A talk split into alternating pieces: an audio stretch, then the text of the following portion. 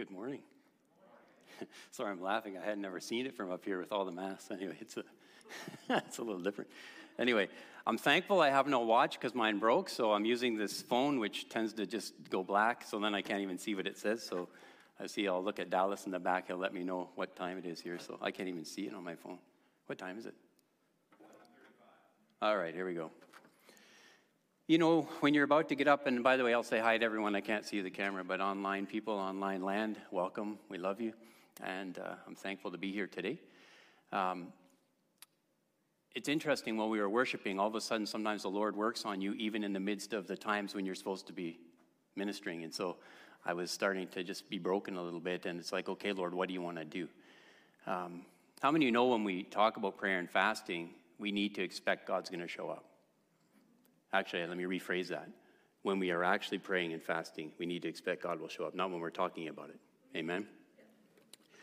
But I want to just start today by praying and then admit right off the top that this is a very humbling topic, and I don't feel qualified by any means to speak on it, but I'm thankful that the Lord who is in us and with us wants us to know his truths. So, Father, we thank you. Equip us well today. Holy Spirit, we're asking that you will move in miraculous power in our midst. There's not one of us in this room, Lord, who doesn't need you desperately today. I can't see all the faces, Lord, but I can tell all of us in this place we're here because we're desperately hungry.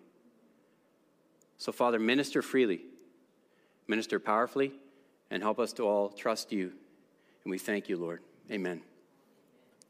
All right, I got to try to be disciplined here today.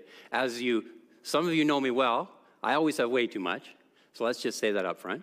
But my hope always is, as I put things together, is I will discern on the fly where to go. So I asked the Lord today even to show me if there's someone here in this place that needs to hear something very specific. So that'll be very much something I want to be. So if you see me looking, staring, whatever, part of it is I'm trying to learn to slow down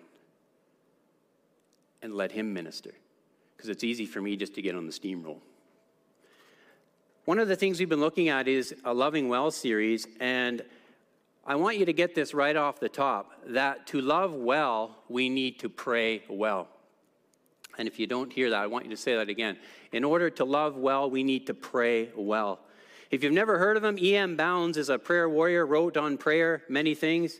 In a book called The Complete Works of E.M. Bounds on Prayer on page 51, he says this: by prayer, the ability is secured to feel the law of love, to speak according to the law of love, and to do everything in harmony with the law of love. He says we need divine aid to act brotherly, wisely, and nobly, and to judge truly, charitably. God's help to do all these things in God's way is secured by prayer. Now, if you're like me, it's easier to talk about prayer than to fully engage in it. And one of the things, the challenges we have is that we need to recognize that prayer is absolutely critical, but the statistics will show us that it's not the most popular topic among Christians. I'll give you just one. Kim doesn't like when I usually share too many statistics, so I kept it to one. I found an article that was from 2014, Christianity Today. It is called "Evangelicals Admit Struggling to Find Time for Daily Bible Reading and Prayer." And Kath Martin, he looks at a study. They surveyed about 1,500 individuals, the Evangelical Alliance study, and only about 31% of those people would actually set aside a substantial period of time each day to pray. That's not a lot of people. And so a lot of people, when they hear we're going to talk about prayer, they don't get too excited. Maybe you can relate to some of these things. Maybe prayer is somewhat of a struggle. Maybe you have some of these prayer-robbing culprits in your life. Maybe you feel busy. How many feel busy at times? Raise your hand. If you can relate to any of these, give me a thumbs up. I can't see you on the cameras, but you can give someone a thumbs up. How many sometimes feel that maybe the Lord is too busy to hear your requests, or he doesn't care? I've heard people say that before. Some people find themselves easily distracted. Their mind's all over the place when they try to pray. And Matthew 13 actually talks about, Jesus talks about the fruit-killing potential of the cares of this world, because it's easy just to get so concerned about stuff. Some people might feel that ultimately they look around the world and they seem that many, many people seem to get along okay without it. And so they figure, well, maybe I don't need to do too much of it myself. So maybe prayer isn't the most popular topic, but I'm going to ask a random question here. This is, I was putting this together, I thought of this, and please don't judge me and don't think that I'm weird. But we just celebrated Christmas season, and I'm wondering if there's anyone here, online, out here, that's willing to admit that maybe once or twice or once in a while you have watched a Hallmark Christmas movie. Now, your last betrayal that some of you have. I was wondering if there's any closet Hallmark addicts here in the room, but anyway. But here's the point. Sometimes I think we want our prayer lives to somewhat be like the theme or the plot of a Hallmark movie. And what does that look like? If you've ever seen one, and even if you haven't seen one, I'll tell you what they're like. They have a very predictable outcome. You can usually figure it out right at the beginning. It's being accomplished in a very quick time frame, and it has a perfect ending. And that's sometimes how we approach prayer. That's what we're hoping is going to happen. But this isn't always the case, and as a result, I think sometimes we give up on praying. So now I've also been asked to speak on fasting. So prayer is one topic a lot of people don't like, but fasting, that's a whole other, that raises a whole other. I might as well have a chalkboard up here and just rub my nails on it. Because when I start to talk about fasting, some people are like, ah, or other people, maybe they'd rather brush their teeth with sandpaper or chew on some sawdust than to talk about the topic of fasting. But I'm hoping today, some of what I'll share will help you to change your perspective completely on what fasting entails.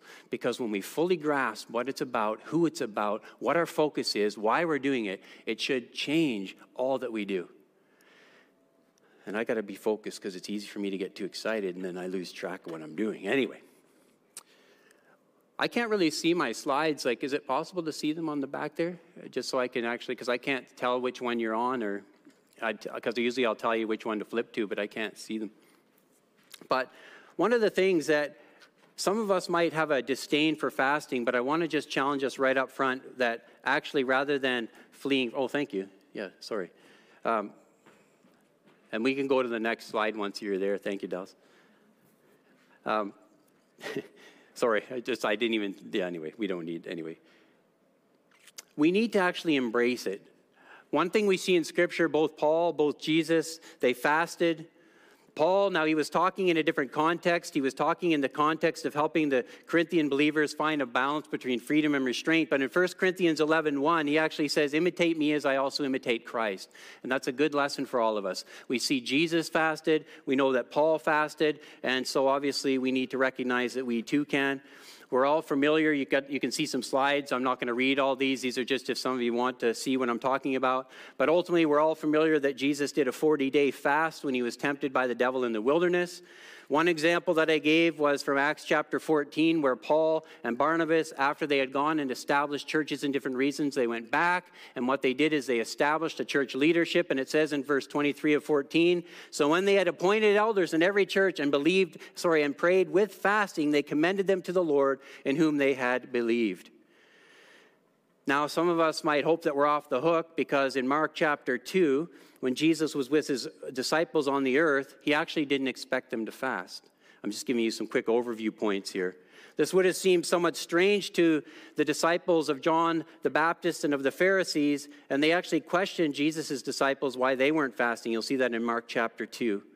Because in the New Testament times, most of the strict Jews, what they would do is fast twice a week, normally on the second and on the fifth days of the week. So this is something they're seeing, and why aren't these guys doing it? You're supposed to be like us. You're supposed to actually be, serving our Lord. Why aren't you doing these things? So they were wondering. But Jesus goes on to add in chapter 2, verse 20, he says, but the days will come when the bridegroom will be taken away from them, and then they will fast in those days. And then in Matthew chapter 6 and verses 16 and 17, Jesus goes on to tell them this. When you fast, do not be like the hypocrites with a sad countenance. When you fast, he says, anoint your head and wash your face so that you do not appear by men to be fasting.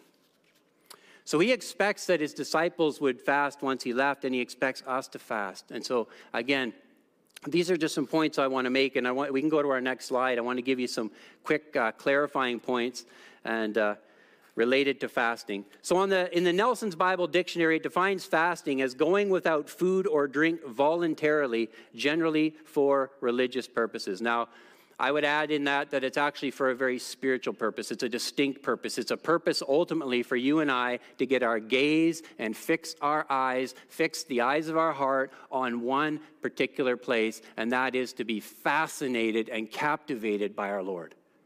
to be fascinated and captivated by our Lord. And it's so easy to not be fascinated. We can be fascinated with so many other things. But I'll go quickly, just these are things, you can look at the notes if you want to see those. There's different types of fasts. One type of fast would be where in Daniel chapter 1, it only involved giving up certain foods. In this case, Daniel and the three others, they requested that they be given vegetables to eat and water to drink. You'll see that in verse 12. In Acts chapter 9, verse 9, we see another kind of fast here where Saul, when he was without sight for 3 days, it says he neither ate nor drank. This is more of a full fast. And then in his book called Spiritual Disciplines for the Christian Life, which was published in 1991, on page 161, Donald Whitney says this, that to abstain from food but to drink water or perhaps fruit juices is the most common kind of Christian fast. And then you wonder, okay, then why do we always fast from all these other things we talk about? If it seems in the scriptures it's food or water or both. But yet there's a case in 1 Corinthians 7 where it indicates in this particular context that, and I'm just quoting this, with consent for a time, a husband and a wife can ultimately abstain from sexual activity, this is just a paraphrase, to give themselves to fasting and prayer. So if you take that concept, broadly speaking, it would look as though what you can actually do is you can also fast from other things to give attention to the Lord. And so this is just some overview, but it's important because I want to highlight something that right up front, it's critical that we understand that all fasting is voluntary. Amen? Yeah. Even for the staff of the Rock Church. Oh, I didn't say it. No, no, I was thinking of that when you said it because I knew it was one of my points. I'm just teasing. I mean, I know it's everyone wants to enter into that. In the Old Testament times, the Jews were required to fast once a year on the Day of Atonement. You'll see that in Leviticus 23. But followers of Jesus Christ are not commanded to fast in the New Testament. And this is interesting. Why is that important? Because one thing we want to get up right away is that it's not a legalistic routine that's just kind of to be begrudgingly followed and painfully adhered to. But instead, I want you to catch this. It is an incredible privilege that is to be engaged in, as I said before, for the primary purpose of spending ample relational time with our Lord.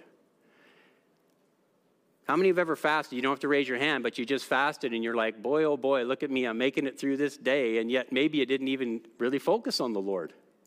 I remember years ago, one of the first times I ever fasted, I was way up north and I fasted, and I didn't even know what I was doing really, and then I was so hungry all day, and I was like, I can't wait to make it till basically midnight or whatever. I was hoping to get through the day. And then all of a sudden, of course, that's the one time I ordered pizza. I'm smelling pizza. Anyway, what do you think I had for breakfast first thing when I jumped out of bed? I'm pretty sure I ate that pizza anyway, and it tastes so good. One of the things we see is the primary purpose as well is that what? It removes fleshly distractions from our lives so that we can again give more focus to Jesus Christ, to the Lord, to our God. Sorry, I got to look just so I know where I'm at here. The other thing I want to highlight quickly, but it's very important, look at that last point. Fasting doesn't guarantee that you're going to get the desired result that maybe you're entering into. How many have ever experienced that? It's important we get that because if our purpose is just to get a result, we're going to miss out on what we're actually needing to focus on, which is the Lord. He wants us to grow in relationship to Him. One of the things that fasting helps us to do is what? It helps us to grow closer to the Lord. I put it down there for you, in relational intimacy, and it allows us to be more conformed to His likeness. So how many would say that sounds pretty good? If you can say to someone next to you, say, that sounds good to me. Say it out loud, Ryan, I can see you. That sounds good to me. Yeah, it does. It sounds good because we have to see the good in fasting. I want to offer us encouragement toward both prayer and fasting because they go together like a hand in a glove. We can't separate the two. And our intention that I want to give today is more, I would say, motivational rather than instructional. In other words, I'm going to give you why-tos rather than how-tos. Does that make sense? Why should we engage in these things? The title of the message today, in case you missed it, it was this. The title is that, more of Jesus, please, the powerful privilege of prayer and fasting through relationship with our Lord. Why did I add more of Jesus, please? It's because when I went on YouTube the other day and I saw that the church had put a placeholder in for the message I'm bringing today, because I had mentioned to Dallas what I was going to preach on, I saw somebody put that very creative title. And I thought, well, you know what, I'll go with that, because it really captures some of the things that we have. What do we want to become? What? When we spend more time with him through prayer and fasting, we spend more time with him, we become more like him, and we get more of his thoughts, and more of his way gets into our life. And I would say this, how many of you think that sounds like a win-win scenario? You can't lose. Fasting allows extended time for prayer. I want you to catch this. It allows extended time for prayer, and prayer gives purpose to our fasting as we engage in the privilege of spending extended relationship with our awesome, majestic Lord. You know, when I was worshiping earlier, I don't know why, sometimes the Lord does that. Like all of a sudden, I just got very emotional. There's no reason, there's no rhyme, there's nothing other than what? He's here. And he's awesome. And my spirit, the Spirit of God who lives in me, when the Lord is present, what happens? You can't help but be drawn, right? And that's what happens when we fast and when we pray. I want to give you an example. The prophetess Anna, if you want to go to the next slide here, if you don't mind. She bore witness to Jesus as the Redeemer, and she serves as a great example of one who recognized the value of combining fasting and prayer. When you describe her, Luke shared this. He says, she was of a great age, and she had lived with a husband 7 years from her virginity, and this woman was a widow of about 84 years, who did not depart from the temple, but served God with fastings and prayers night and day. So I'm going to go through now, if we go to the next slide, very quickly, some key motivators as to why we should engage ourselves in the combination of fasting and prayer. And I tried to end them all with all, so I make some spelling mistakes maybe at times intentionally, okay? Actually, only once. The first thing I want to highlight about why we should give ourselves to the powerful practice and the privilege of prayer and fasting is that it is essential. If you're taking notes, you can write those verse references if you'd like. In his book, Prepare for Revival, I think this gentleman was a part of a revival maybe right here in Saskatoon at one time, Richard Sipley. And he wrote in his 2002 book, on page 165, he was quoting originally a revivalist named Armin Geswin, who I don't know who he was, but it says this, prayer is not everything, but everything is by prayer. That really captured my attention. I thought, wow, Lord, do I really live like that? And he says it again. He says, in the Christian life, prayer is not everything, but everything is by prayer. The Apostle Paul did not leave any doubt for those of us who are following Jesus Christ about the importance of prayer. When he was sharing with the Thessalonian believers, what did he make clear? That part of the will of God in Christ for them was to what? Pray without ceasing. You think, well, how do I do that? I've got to work, I've got to drive around, I've got to take my dog for a walk, I've got to do all kinds of stuff. How do I pray nonstop? But basically what he's trying to say here is be persistent and be consistent in your prayers. It should just be a regular part of your life.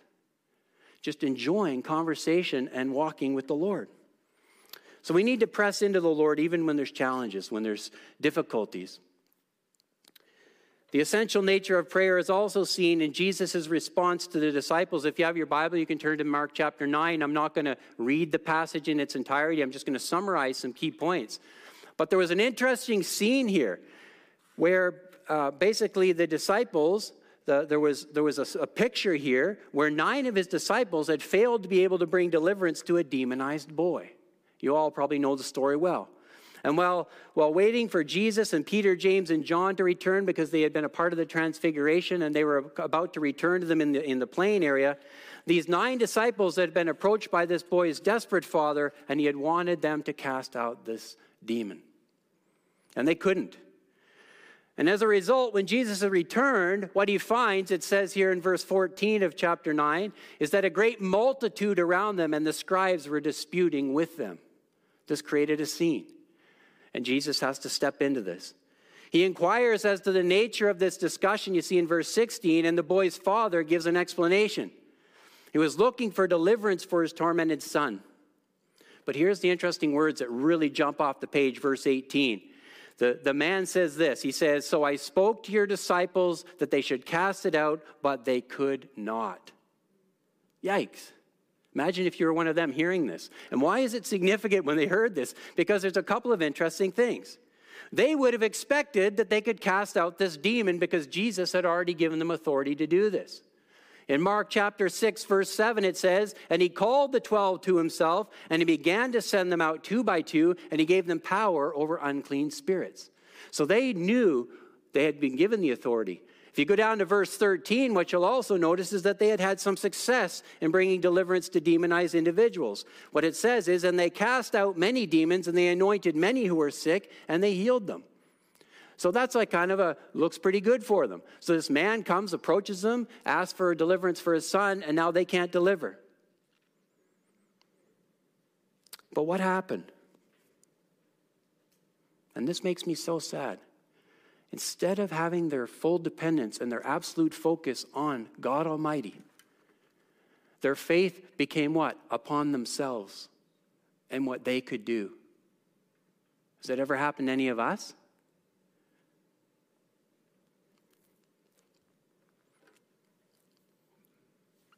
So what happens?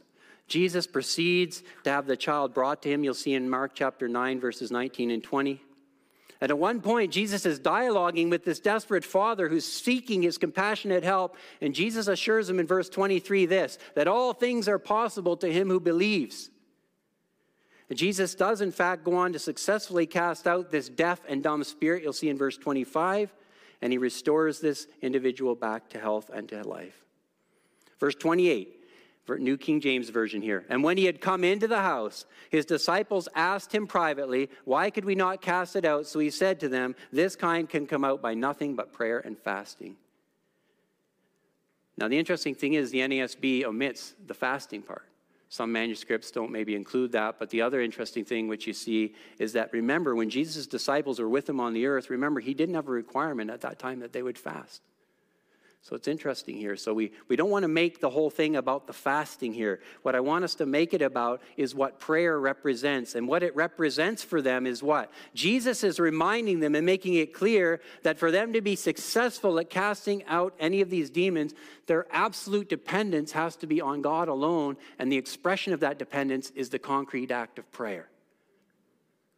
We can do nothing apart from the Lord's moving. Amen? Prayer is absolutely essential. It allows the impossible to become possible. I want you to say that out loud. Say this. Prayer allows the impossible to become possible. Say it so you believe it. Prayer allows the impossible to become possible. We all have impossibilities right now in our life. There's not one of us who doesn't have something that overwhelms us. But the reality is we have a God who, when we come to him boldly and we seek his face like children, he moves in our midst. Amen? He's good. The next point I want to make is the most important of all, and all of the other points are foundational on this one. And I better see what time it is because I don't have a watch. All right. Helps to know. We can approach Jesus boldly. What? Sorry. Why can we do that? Because it is relational.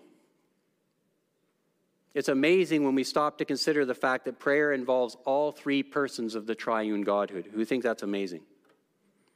Jesus taught his disciples to pray, and the way he taught them, we too need to pray what? To our Heavenly Father, just like you see in Luke chapter 11, verse 2. We can approach him boldly through Jesus Christ, who serves as our mediator. You see 1 Timothy 2:5.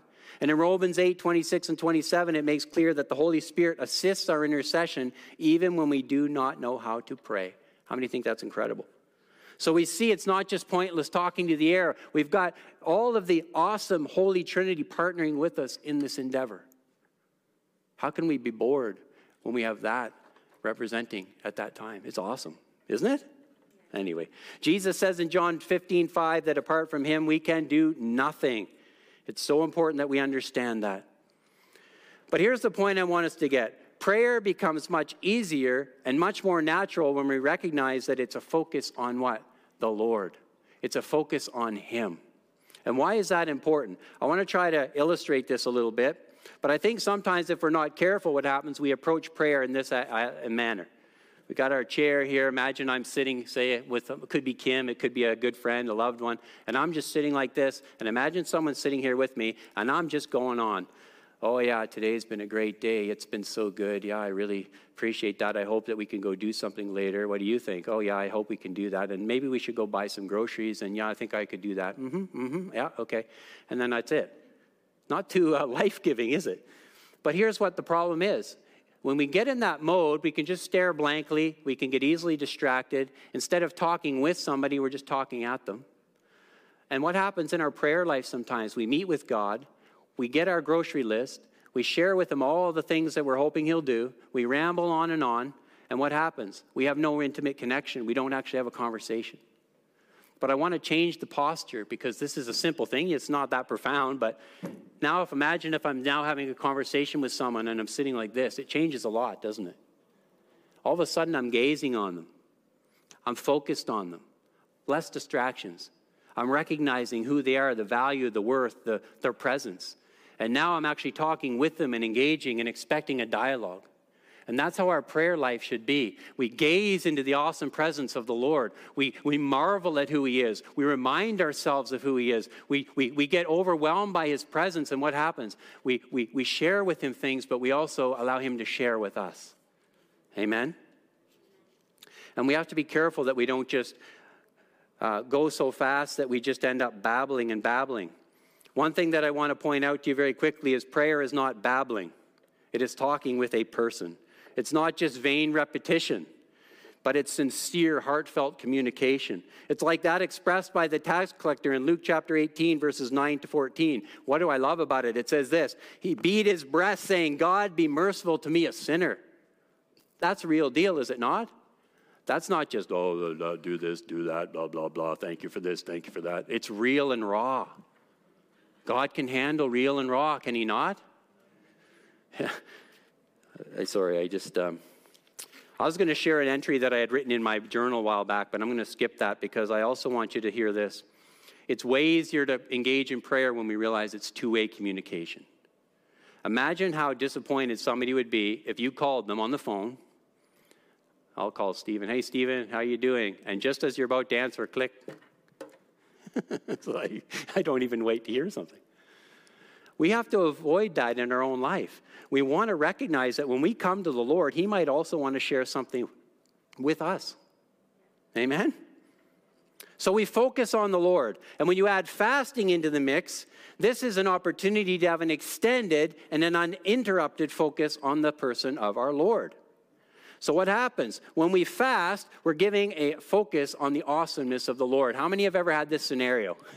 I remember this as a kid. You're watching a show, it's maybe after school, something's going really well on TV, and all of a sudden you hear this, supper's ready. Or, you know, maybe you're playing some video game, whatever, you're about to get the high score, make it to a new level, and come on and do your homework. What happens? One thing is this, that meal at that time has no appeal to you. Does it not? Yes or no? No. You don't want to run out and eat because why? You're captivated by what you're doing. You're passionate by what you're doing. You're mesmerized by the very thing that you're doing. And here's how I want you to see this. When we begin to focus on the awesomeness of the Lord, we become captivated by him. When we begin focusing on the truth of who he is and the magnitude that we can have this privilege to commune with the very creator of all things, it mesmerizes us and our passion is engaged and we don't want to just quickly run and go do other things. And it's much more easy to lay down those things which would get in the way, whether they're food, social media, video games, whatever, we can lay them down. If we go to the slide here in Colossians, I'll go quickly. I'm not going to read it all. I just want to make reference to it. If you want to flip that one on, if you don't mind, Alice. Colossians reminds us of the awesomeness. Look at that if you can see it on the screen. But it's incredible. We have a Savior who it says very clear. I love this. In verse 16 at the end, it says, all things were created through him and for him. And he is before all things, and in him all things consist. And he is the head of the body of the church, who is the beginning, the firstborn from the dead, all things, that all things may have the preeminence. Jesus is awesome, is he not? Another thing I want you to catch is how could we not connect with the awesomeness of our God when we recognize his incredible love for us? If you want to go to the next slide, just so you're writing these down, Romans is such a good expression. Romans chapter 8, 38 to 39 says, for I am persuaded that neither death nor life, nor angels, nor principalities, nor powers, nor things present, nor things to come, nor height, nor depth, nor any other created thing shall be able to separate us from the love of God, which is in Christ Jesus our Lord. We have an awesome Savior. We have a God who absolutely loves us. He's for us. He's not against us. And he wants us to approach him and enjoy time with him. Isn't that good news? Yeah, it is. I want to shout amen.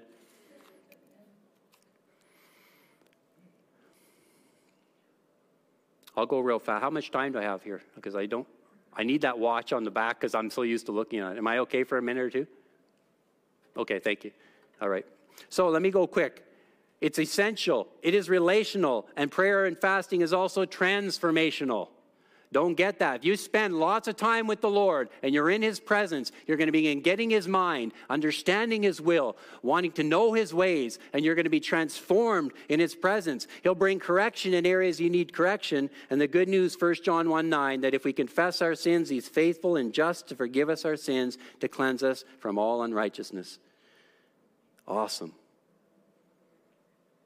I love it too. The other thing He'll do, He'll bring transformation, because the more His desires become our desires, the more often our prayers are going to be answered. He says this in John 15:7, if you abide in me and my words abide in you, you'll ask what you desire and it shall be done for you. It's awesome. Not only, so we have it's essential, it's relational, it's transformational. The next one I love, it is powerful. Fasting and prayer combination. I want you to say this with me, and you can put it on the screen if you wouldn't mind, Alice. This is real easy, simple, but I want you to catch this. Say, oh, prayer is powerful. Yeah. Why do I say that? Because we have a God who is what? Three things. You know what they are. It's not that mystery. He's omnipotent. He's all-powerful. He is omniscient. What does that mean? It means that, man, all of a sudden my brain's forgetting. He's all-knowing. And which one didn't I use yet? Omnipresent. He's everywhere in His fullness at once. It's amazing. We have a God who can deliver when we need deliverance. If you want to put the next slide on there for me, look at this amazing promise, James chapter 5, verses 16 to 18. The effective, fervent prayer of a righteous man avails much. Elijah was a man with a nature like ours, and he prayed earnestly that it would not rain, and it did not rain on the land for 3 years and 6 months. And he prayed again, and the heaven gave rain, and the earth produced its fruit. I won't go into a lot of detail on this one, but what I love is you and I are made righteous through our faith in Jesus Christ, amen? We're clothed in His righteousness. We don't have the same mantle and call and uniqueness of Elijah, so I'm not trying to say that, but what I will say is this. God still wants to do the miraculous in and through us, yes?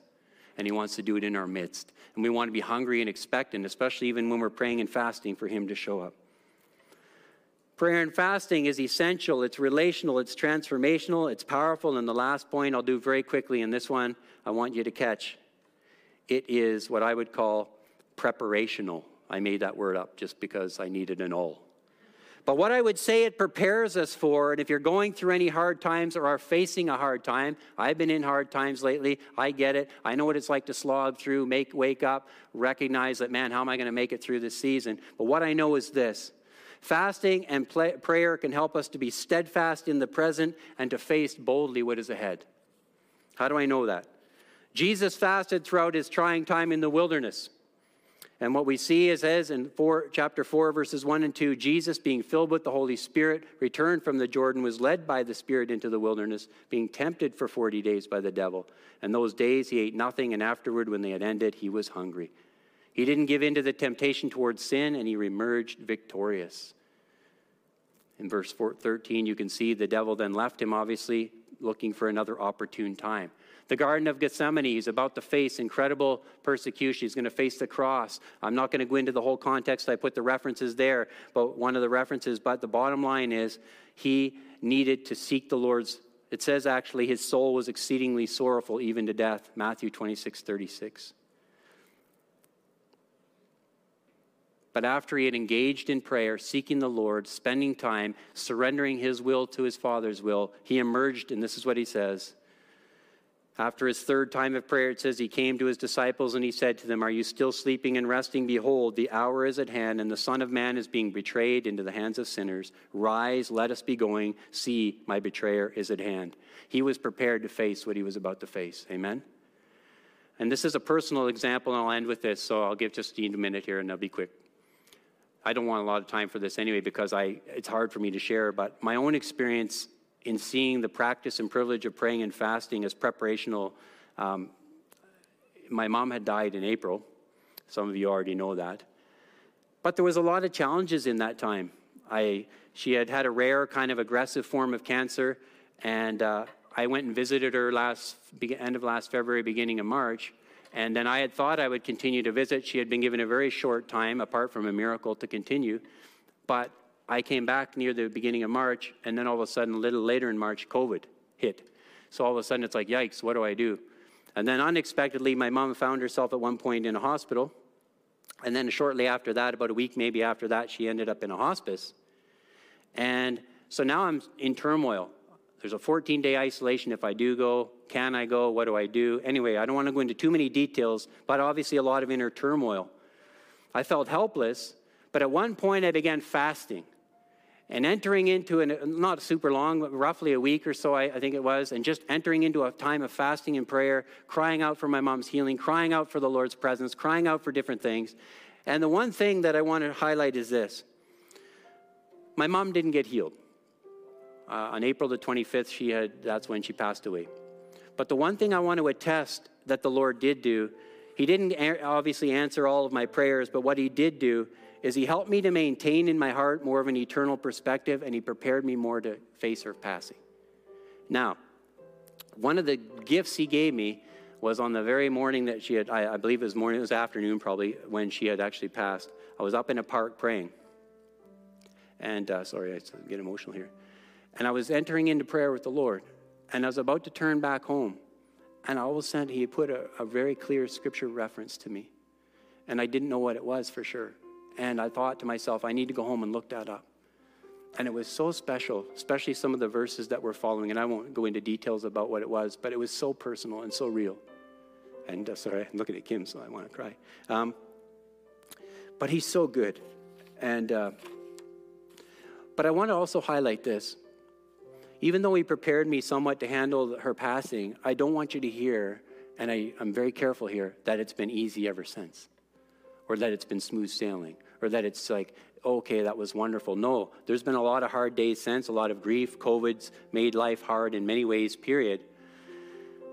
But what I want to say is that the Lord will get us through whatever we need to get through, amen?